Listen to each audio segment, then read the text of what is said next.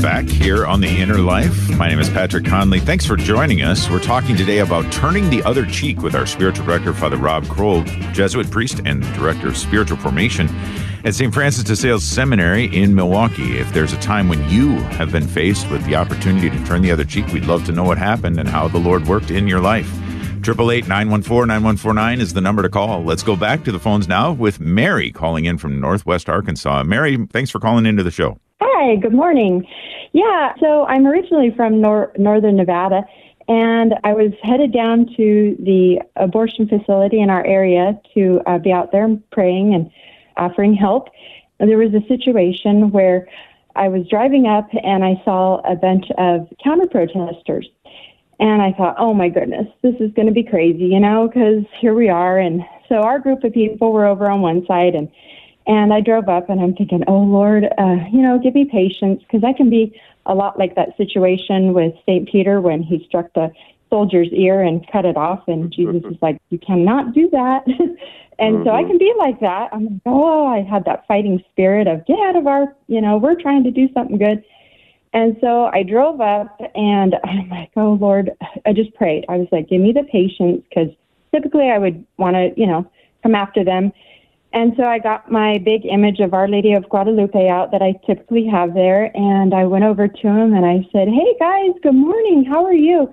And everybody that knows me was like, oh my goodness, what is she doing? You know, typically she's got a fighting spirit. And we didn't want to, you know, have the police called and whatever. And so, so uh, they looked at me like, wow, did you just say good morning?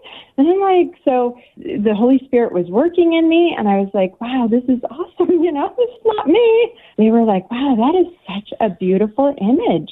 And I'm like, yeah, this is Our Lady of Guadalupe, and and so we kind of got into talking about it.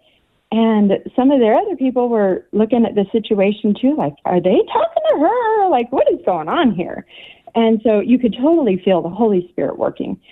So I'm like, isn't it great that we can agree on something here, that the beautiful image of Our Lady? And anyways, I ended up having to leave. As I'm leaving, they started packing up their stuff and leaving too. Wow. And I hung mm. and waved and said, God bless you. You guys have a great day. And they were like, you too. They, they got in their cars and everybody was like, wow. And they never came back.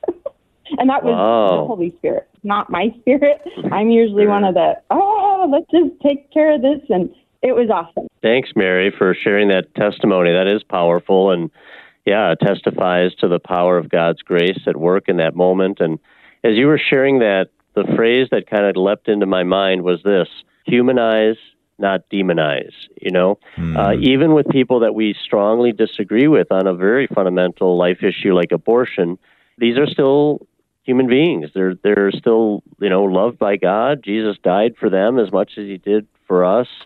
He, he looks upon them with great love. He may be sad at sin or at somebody's opposition to the truth, and that's true with every one of us, of course, too. We're not immune from that. So I think to remember that we're, yeah, we're dealing with real human beings, children of God, and also along with that, that we ourselves are not perfect, as we might resist the injustice of someone else, and we might condemn the evil that we see uh, we have to remember that we're, but for the grace of God, go I, you know, and we're capable of of uh, also committing evil and and resisting God's grace. So, thanks for sharing that, and uh, I think that kind of ties in with that whole meekness. It's not weakness, but meekness means really willing the good of others and always treating them charitably. Yeah, humanize, not demonize. I think that's that's one to put up on the wall. and I think, I mean, there's so many circumstances in this day and age where we are invited and sometimes even encouraged to demonize those with whom we disagree mm-hmm. or you know with whom we stand in opposition to.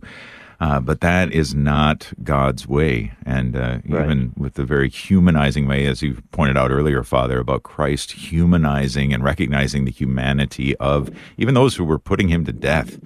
Uh, what right. an amazing thing. Mary, thank you for the call and uh, glad that you were able to have the Spirit of God working in and through you in this particularly potentially heated situation. And it sounds like the Spirit mm-hmm. just moved through you to diffuse it all. So wonderful.